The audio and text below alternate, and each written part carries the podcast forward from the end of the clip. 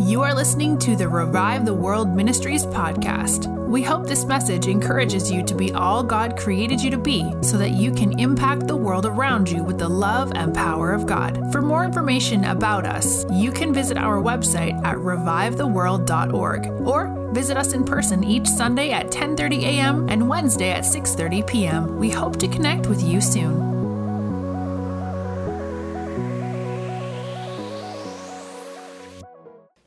Well, uh, praise God. I'm extremely excited to share uh, the Word of God with you. Um, how many of you love your Bible? Yes.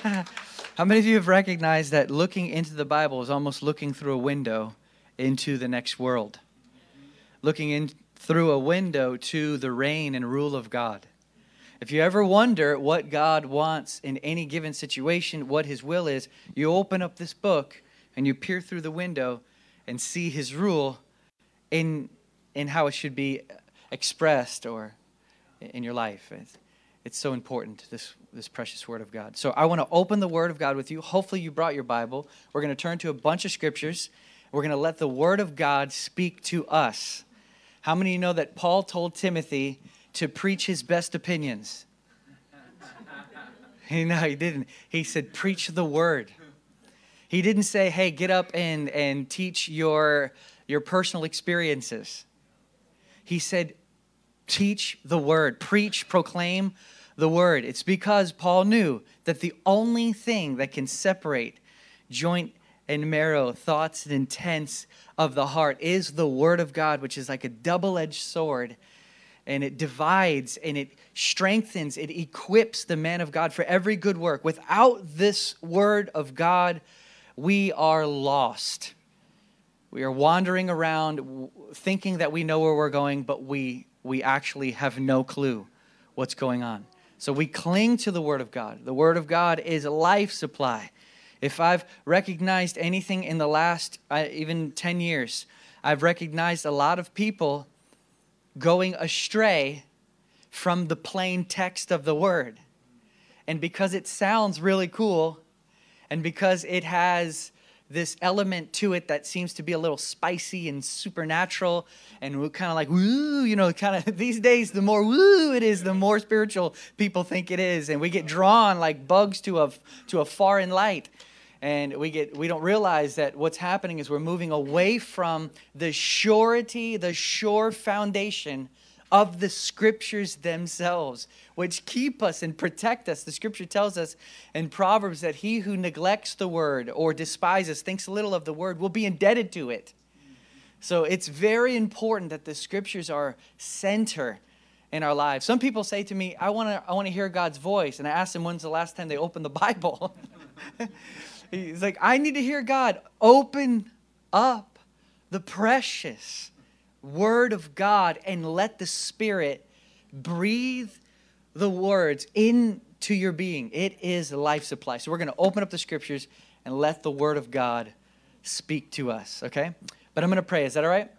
Father, take us to the pinnacle above with you, my love, where all others fall off and our hearts become soft and our minds are solved and our wills dissolved. Praise you.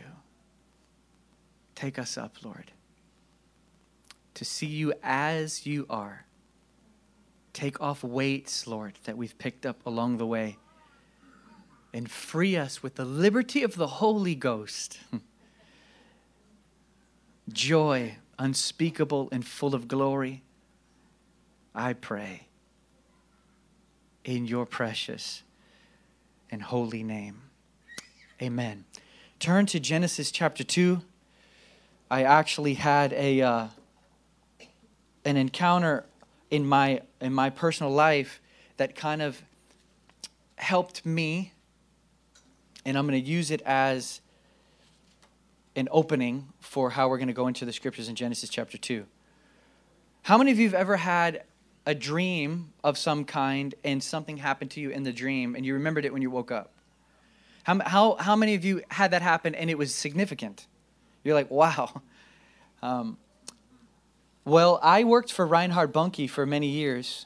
I don't know if you know him, but he was an uh, incredible evangelist who saw over 70 million, yes, I said million, decision cards for Christ in 35 years in Africa. He, he's held some of the largest open air crusades of all time. Dead raisings, uh, you know, the, the blind eyes, seeing uh, insane people coming into their right minds. It's just incredible. Daniel Kolenda, my dear friend, has taken over his ministry now. And uh, he came to me in this dream. And he said this phrase, and this is going to be the title of the message, okay? He said, If there's no joy, you're in the wrong garden. Okay, I want you to say this with me because this is the, the premise of the message. Say, If there's no joy, there's no joy. then you're in the wrong garden. this is very important, guys, because I am finding as I travel around from church to church, that's what God has called us to do. We go and strengthen the churches all over the place. And I find that lack of joy is everywhere. Christians are pucker faced and angry, and they're holy. You know what I mean? I'm just, I'm, I'm too holy to smile. You know what I mean? It's, it's ridiculous. I remember one time this guy was going around and he was praying for people and he was like, the joy of the Lord. The joy of the Lord. He's praying for people. The joy of the Lord. I'm thinking to myself, I don't want that joy. this guy's mad. He's mad about the joy of the Lord. It doesn't make any sense. Gordon Fee wrote in his classic, the, uh, the God's Empowering Presence, he said, Joy is the hallmark of genuine spirituality. And the scripture says that Jesus was anointed with joy above all his fellows. So, though he was a man acquainted with sorrow, he, he did experience the depths of sorrow. He had the sugar of joy on top of the sour sorrows, if you know what I mean. As a matter of fact, in Samuel Rutherford's letters, he says, All Christ's sour crosses are sugared with the sweetness of himself. Praise God. Yes, we will go through many trials and tribulations in this world, but take heart, He has overcome the world. And not only has He overcome the world, but you can count it all joy. Why? Because that situation that's going on in your life is working into a more complete satisfaction with Christ. That's what James says. He says, so that you would be complete, lacking nothing. So, in other words, God comes in and fulfills all. Every trial opens up a new door for Christ to come in and be everything to you. It's wonderful. And let me just say this I feel this in my heart. I wasn't going to say this, but God has divinely orchestrated your life. Did you know this? The, the scripture tells us, and now I'm going to go a little bit out there, but the scripture tells us that all things are his servants. Do you hear this?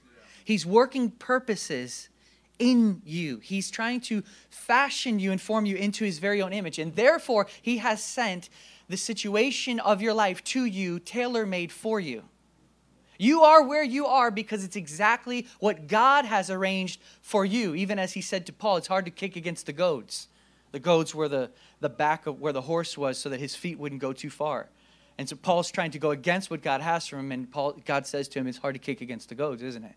In other words, my situation for your life is perfectly orchestrated to form the image of Christ in you.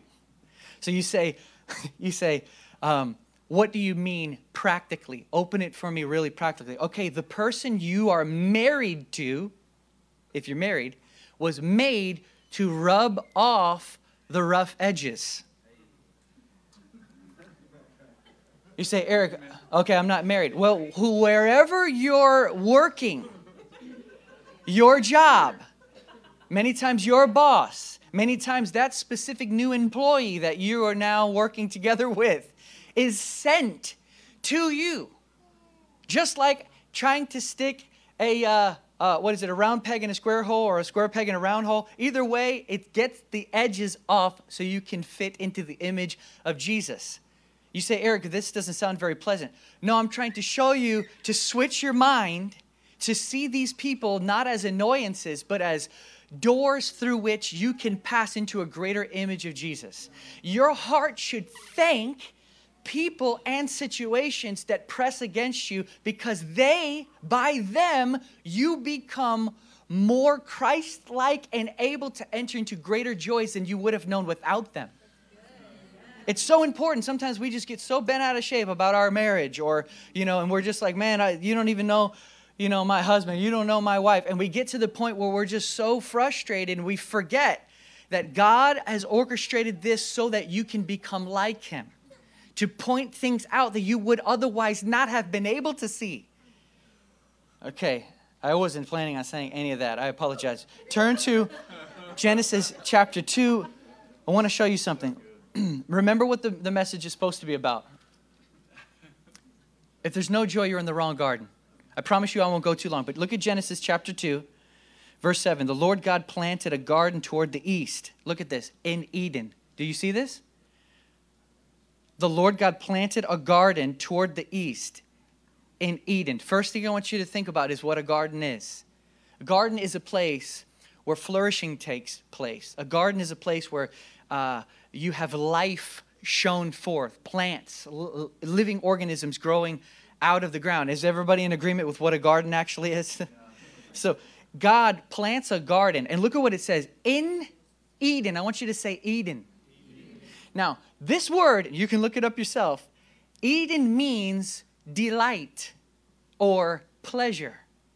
Okay, so think about this. The very beginning, God creates this flourishing land called pleasure. Now, look what he does with it Uh, right after he, and he placed man whom he formed in it.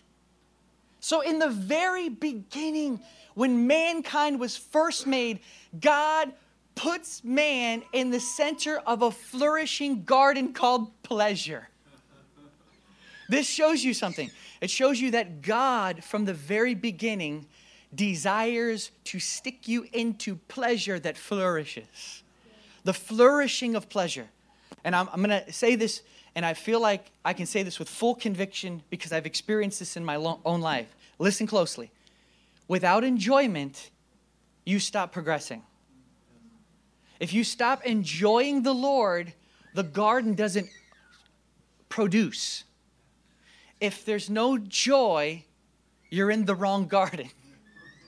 The right garden is the garden of pleasure. And look at what happens in this garden of pleasure.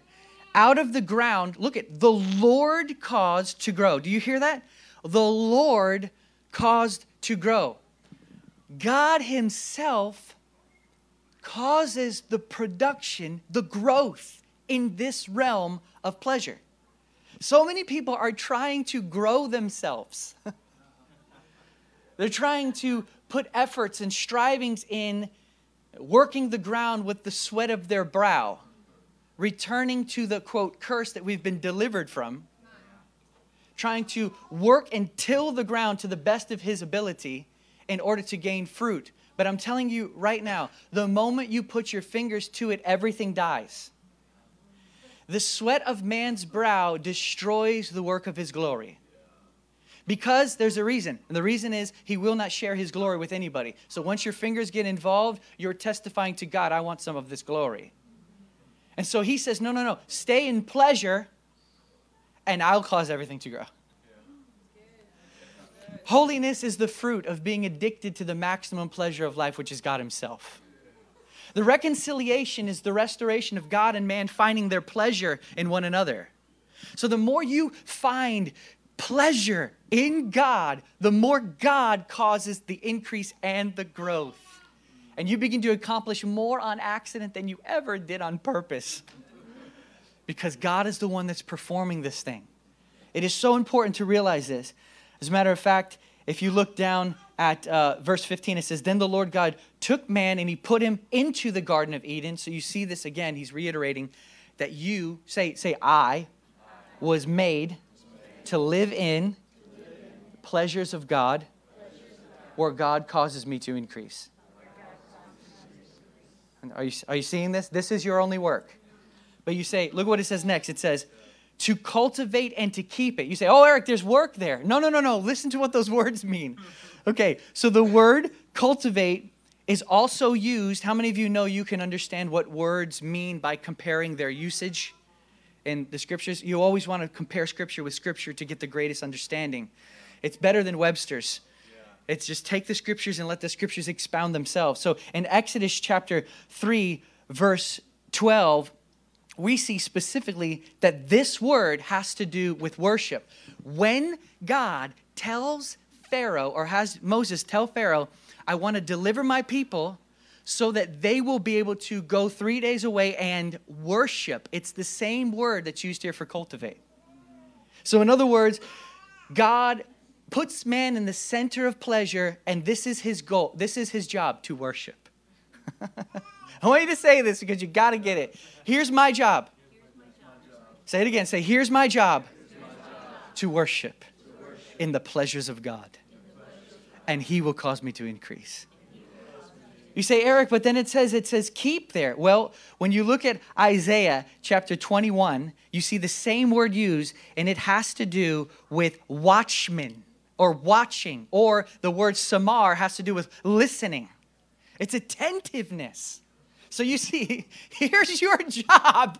It's so simple, it's ridiculous. It's so simple, it's an affront to mankind. It's so simple, it exposes all the plans of the enemies.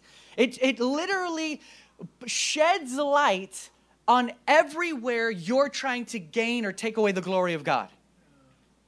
You say, Eric, I'm not trying to do that. No, it's the human propensity, it's in the human blood to try to get involved. This is why Oswald Chambers once wrote in his wonderful classic, My Utmost for His Highest Man is offended that God doesn't ask anything of him but to believe. and the disciples say, What work must we do? Jesus says, Believe. And they're like, Whoa. They're like, Wow, wow. I want more to do. And he says, Believe. Then, then, then, when he's about to res- resurrect Lazarus, remember what he says? He says, Didn't I tell you that if you worked really hard and fasted 40 days and beat yourself with a whip, that you'd be able to see the glory of God?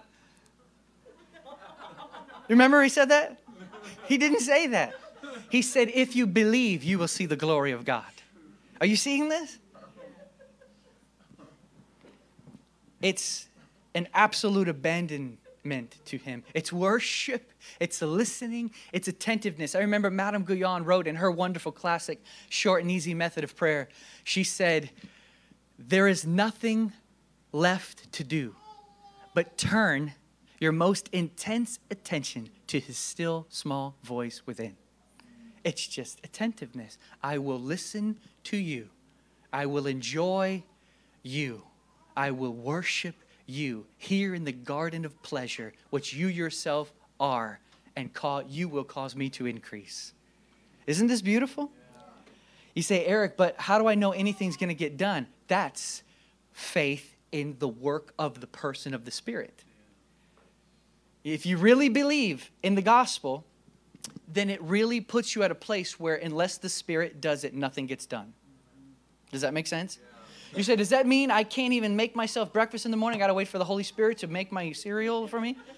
No, there's a divine uh, reality called animation, as the old saints used to call it animation. In other words, the Spirit becomes life supply on the inside of you. He puts new desires in your heart. You've read Ezekiel 36, 26, where the new covenant is described, where He takes out the heart of stone and He puts in a heart of flesh, and He causes you to walk in His ways. What a God! You're having such a hard time. Let me help you. I'm going to come do it through you.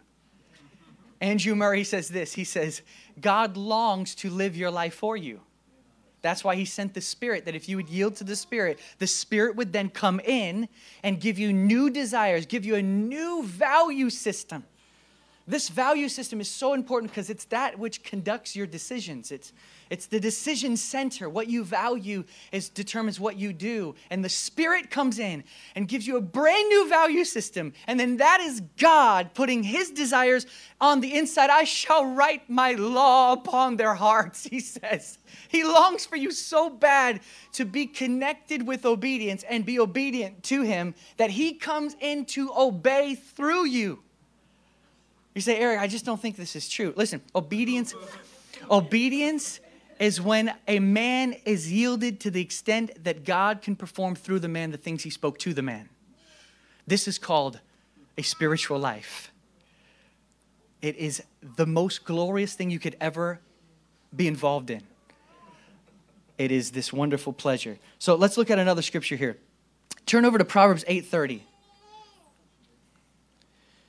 Want to show you a connection between the work of the Spirit and delight. Remember, if there's no joy in the garden, if there's no joy there, you're in the wrong garden, right? Say it again. Say, if, if there's no joy, I'm in the wrong garden. Okay, Roman, uh, sorry, Romans, Proverbs 8, verse 30. Look at this.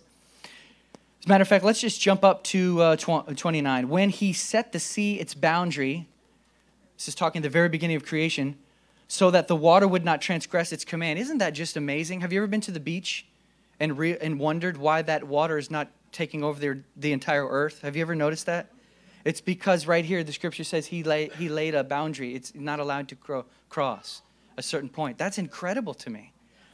It says here, uh, when he marked out the foundations of the earth, look at this. I was beside him as master workman. I want you to say this with me. Say, master, master. workman.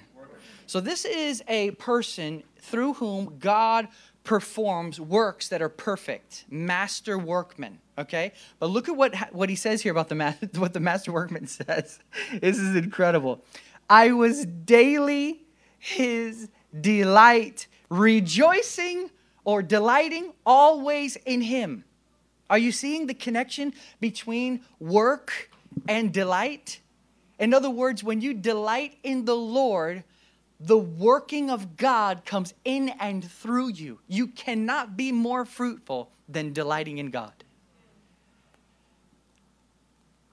If you lose delight in the service, the service is no longer unto the Lord. It has found another end. That other end would be the glorification of yourself, the building of your own name, uh, your own reputation, the, the administering to your own selfish desires. When you lose delight, you know that it's no longer that which is the after the pattern of the way the world was even created, which was the master workman delighting and rejoicing in God. Isn't that beautiful? Yeah. I really feel like these things are, are, are preciously connected. I want you to turn over to Isaiah. Uh, look at Isaiah 58. I promise you I won't go too much longer but I feel these things are very special and important for all of us. I love this kind of stuff. Even though my heart desires to live this way and has desired to live this way for many years, when I hear these things again, they come alive again. How many of you have recognized that the greatest thing you need in your life is a revelation of what you already know? Okay. So I'm not alone. Okay, so it says here, verse 11 The Lord will continually guide you, satisfy your desire in scorched places and give strength to your bones, and you will be like a watered garden, like a spring of water whose waters do not fail. You seeing what the Lord will do for you? Look, jump down to verse uh, 13. He says, If dot dot dot you turn dot dot dot from seeking your own pleasures are you following me? If you turn from seeking your own pleasures, then you will delight in the Lord, and I will make you ride on the heights of the earth. Are you hearing this? The word that's used here for ride is make rapid progression. Okay, so this is what God will do for you if you will turn from seeking your own pleasures and delight yourself in the Lord. He will lift you above the earth and cause you to make rapid progress. Are you hearing this? don't you want to live in the heights with God? I'm telling you, the way up there is delight. Delighting in God lifts you out of the lower things that plague humanity, those lower things that the rest of the world is burdened by and bogged down by and, and, and living in such a dark shadow of depression and lust and, and greed, all these things that are below, you're lifted up out of them and you make rapid progression in the heights. Isn't that beautiful? If you turn from seeking your own pleasures. But this is also where He satisfies your desire and gives you strength in your bones and He waters your garden. Turn over to Jeremiah chapter 31. Jeremiah 31, it says, uh, verse 12, at the end, he says, Their life will be watered like a garden. This is those who turn to the Lord. Their life will be watered like a garden and they will never languish again. Did you hear that? You can be green in any scene of life by delighting in the Lord. Do I need to remind you of Proverbs chapter 1 where the scripture says, and his leaf does not wither? His leaf does not wither. Any season, doesn't matter. Winter, spring, summer, fall, the leaf does not wither. Why? Because he delights in the Lord. Isn't this amazing? So it says here, uh, he will, you will never languish again. He said, I will turn their mourning into joy. I will comfort them and give them joy in their sorrow. And my people will be satisfied with my goodness. You jump down to 25, and this is, uh, well, we'll stop with this chapter. It says, I satisfy the weary ones and refresh everyone who languishes. I want you to notice a connection between satisfaction from God and not languishing, which shows you the inverse is true. You languish when you don't find satisfaction. You say, Eric, what is languishing? languishing is a, is a good way to, to see like a, a deterioration. You're, you're, you're losing strength. You lose desire. You become, you're, you're becoming numb. How many of you have experienced this before? I've experienced languishing many times. And it's only delight in the Lord that restores you out of that. And it's only delight in the Lord that keeps you out of that languishing. You following me? This is so important, isn't it? Uh, Jesus says, He says, um, Re- remember the heights from which you have fallen. Turn over to Job 22, 26. We'll just do two more scriptures. Is that, is that okay? And then we'll be done? Is this okay, guys? Okay, look at Job chapter 22 verse 26. Now, I asked a theologian if I was allowed to do this with this verse, and he said, Yeah, sure. He said, I probably wouldn't do it myself. He's like, But I don't think the Lord will be mad if you use it. So I said, Okay, I'll do it. So this is one of Job's friends talking, and you can't really take all that Job's friends say as theology, but some of it is really good. Sometimes they nail it, sometimes they're way off. You know what I mean? You say, Eric, how do you know that? Well, at the end of Job, the scripture says that God was not happy with Job's friends. okay, so some of the things that, that are said are bad, some of them are good. So I, that's why I went to a theologian to ask him if I could use this. So he says this. He says in verse uh, 25, Then the Almighty will be your gold. Isn't that beautiful? The Almighty will be your gold. For then you will delight in the Almighty and lift up your face to God. Man, beautiful. And you will pray to him, and he will hear you, and he will pay your vows. But I want you to notice this delight in the Almighty, lifting up your face to God. That this is the essence of where our delight comes from, turning all of our attention up to his person. How many times have you been in a very difficult situation and just a tilt of your head up to God. It's like the sun from another world shined upon you. And though nothing changed from one moment to another, everything was different. Yeah. How many of you have had this before? Yeah. I remember working construction and being surrounded by what were like devil people around me. And this music is blaring with vulgar lyrics, and this guy's foaming out of his mouth because he did some weird drugs, and everybody smells like weed. And you're just digging holes. You know, it's just a terrible atmosphere, somewhere that you would think God would never be, you know. And there I am digging, and I would feel so overwhelmed sometimes because at the end of my time there, I, I was put in charge and they would never listen to me. So, like, what am I supposed to do? I got to do everything myself. And so I'd be digging and just working, and, and I would become so overwhelmed sometimes. I wasn't making very much money. It was Florida, which means almost hell. You, on, on your way to hell, you pass through Florida. it was so hot. We'd be like dying of, of sweat. And I remember just digging ditches, and I'd have that, that, that uh, trenching shovel in my hand, and I would literally just lift my heart up like this just for a second. And I would just do something like this I sing praises to your name, and just dig. Oh Lord, praises to your name sing all by myself. Oh, Lord, tears sometimes would drip down from my face onto the shovel. I can still see the wood discoloration from my tears hitting the shovel. Just lifting my heart to Him in a moment, and the delight that swallows up sorrow would come into my whole being, and I feel as if everything was different, though nothing at all had changed. They didn't transform into angels. The devils around me didn't transform into angels. The music didn't turn to Hillsong. You know, it didn't, nothing changed. But everything was different. It seemed as if those things that were so heavy upon me became completely irrelevant. How many of you have ever had this before where you're praying about something and it's so heavy on you, and the more you look at the Lord and the more you begin to worship and the more you, your heart is taken with Jesus, the more you feel like you forgot what you even came in there to pray about. 90% of our prayers vanish in His presence. Isn't that true? Because you, you, find out when you touch Him that He's the only thing you ever really wanted in the first place. You just forgot. do, do you know what I mean?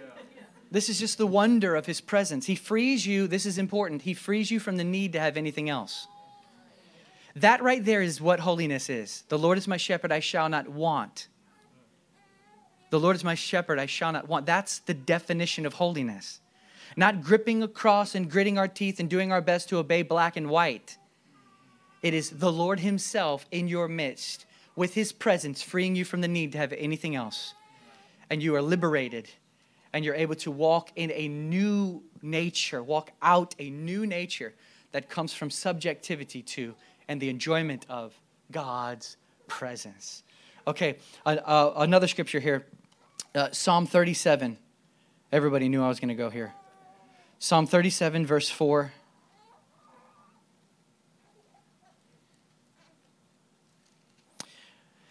The scripture says,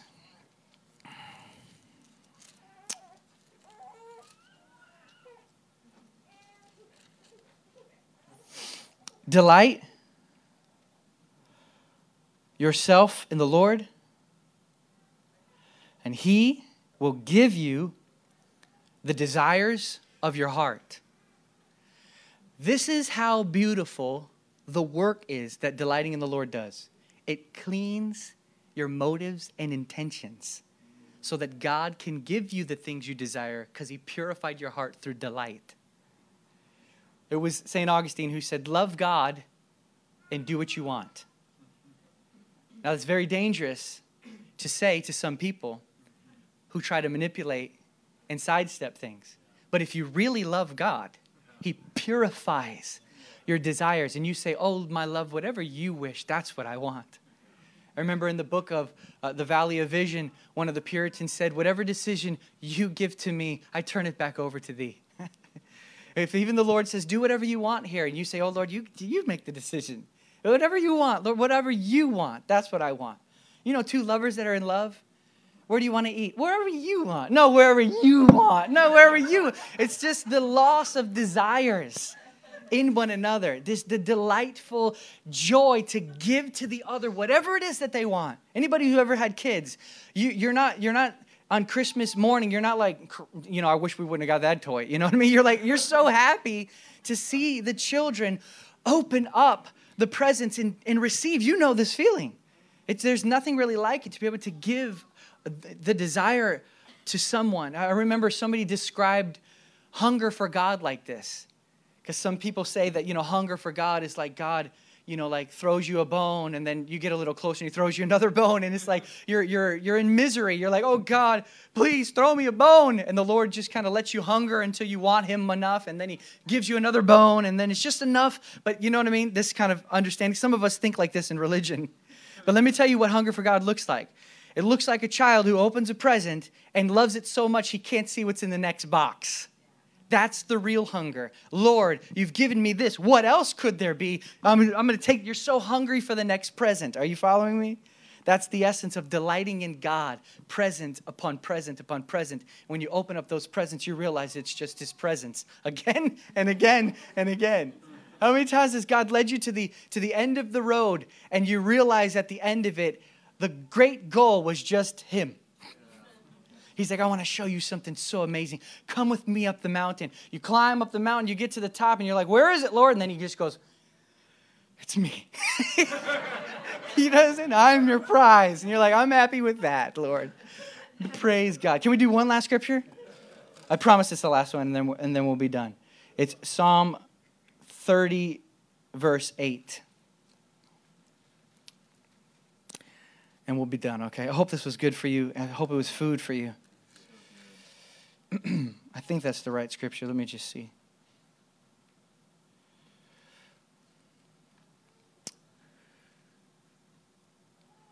Thirty verse eleven, probably. Okay. So it says here, You have turned from me my mourning into dancing. You have loosed my sackcloth and girded me with gladness. Do you understand what that means? Girded, it means He surrounds you with joy. Listen, the joy that the Lord gives to you is not on one side of you, it is all around you. You say, but what is the significance of that? You have many things surrounding your life, many circumstances, many situations that you're involved in. You have this relationship with this person, you have your relationship with your spouse, you have your relationship with people in your church. You have you're surrounded by relationships and scenarios and situations in your entire life. And God is saying, that he desires to put joy in every one of the circumstances and situations.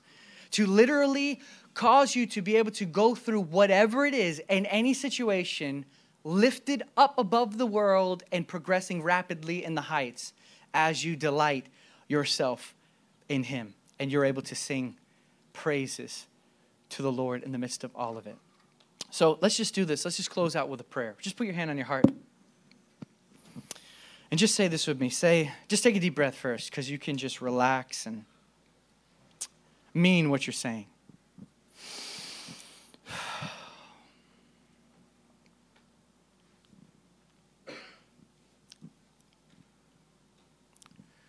Just say this say, Jesus, I realize that if there is no joy, I'm in the wrong garden. So I receive the Garden of Eden where you intended to place me. Surround me with your joy. Bring me into greater delight by lifting my face up to you, that you might lift me above the earth and cause me to rapidly progress in the heights with you and flourish my garden with the wonder of delight. I worship you. Purify my heart as I delight in you. In your precious name.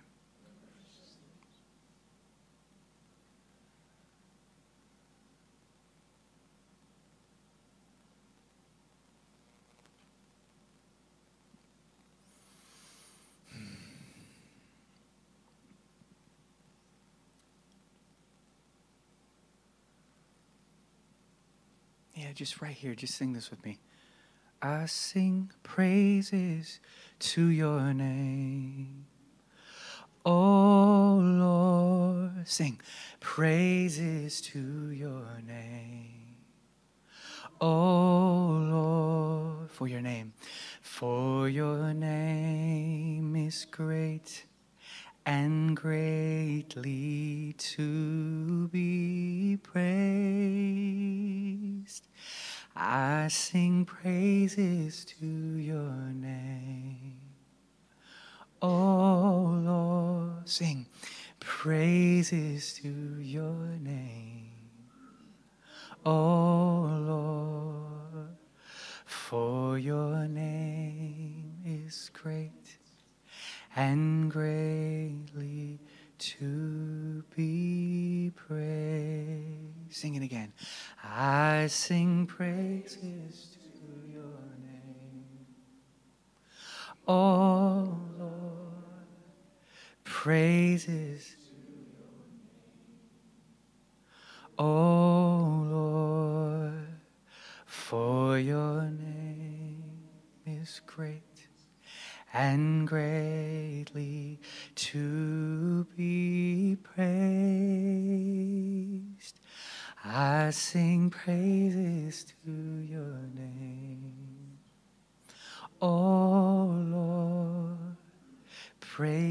praise to your name, O Lord.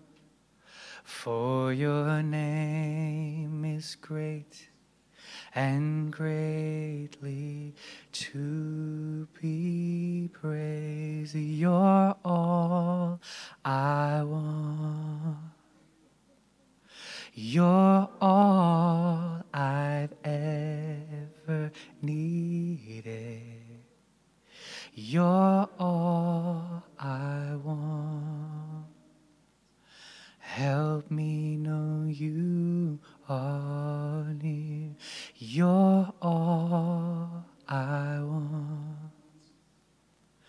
You're all.